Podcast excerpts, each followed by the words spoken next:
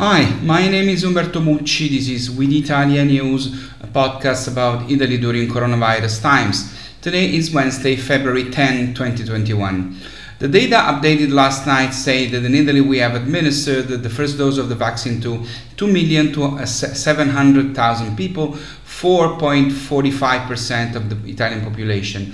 1,214,000 of them received the second dose too.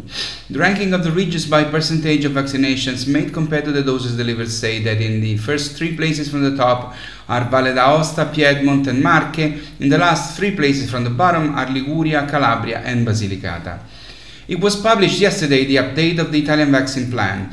There are six categories that will be vaccinated as a priority in the second phase of the anti COVID vaccination campaign. The first will be that of subjects extremely vulnerable for particular diseases, regardless of age, as to say those with diseases assessed as particularly critical as related to the lethality rate associated with COVID 19. They are followed by people between 75 and 79 years, between 70 and 74 years, people with particular uh, clinical risk from 16 to 69 years, people between 55 and 69 years without conditions that increase clinical risk, and finally people between 18 and 54 years without increased clinical risk. To the first five categories will go the Pfizer and Moderna vaccines, to the sixth, the AstraZeneca one. Italy is the European country that has closed schools for the most days. During these closures, Italian students have attended distance learning lessons, which, however, have left many gaps in the teaching of Italian students. Both they and their professors have made enormous efforts, but distance learning is certainly not as effective as lessons in presence.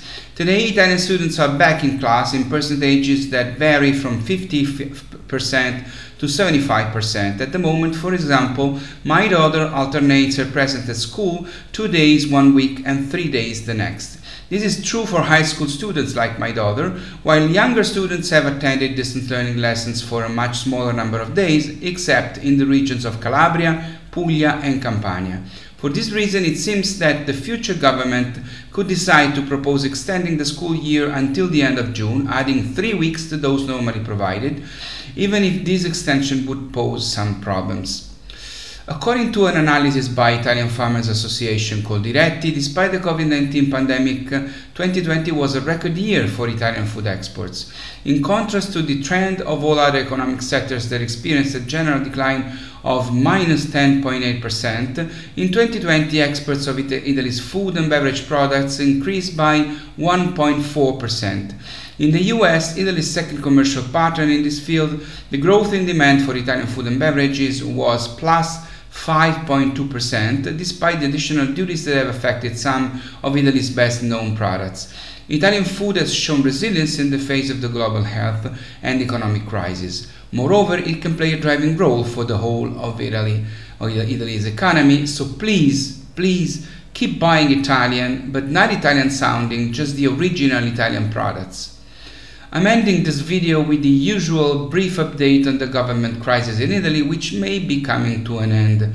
After having completed the second round of consultations with the parties, today Mario Draghi will meet with dozens of associations representing what in Italy are called the parti sociali, entrepreneurs, trade unions, traders, farmers, and all the many productive categories into which the Italian working world is divided. It is possible that tomorrow Draghi will go to the President of the Republic Mattarella to tell him if he intends to form the government, and in this case, he will bring the list of ministers he would like to suggest. It is very likely that Draghi will be able to form a government that will then have the majority in parliament, even if there will be many difficulties. At the moment, it seems that almost everyone is in his favor, but the past says that in Italy we are used to pass quite soon from the initial enthusiasm to disappointment as soon as who governs begin to take decisions that, of course, cannot satisfy everyone.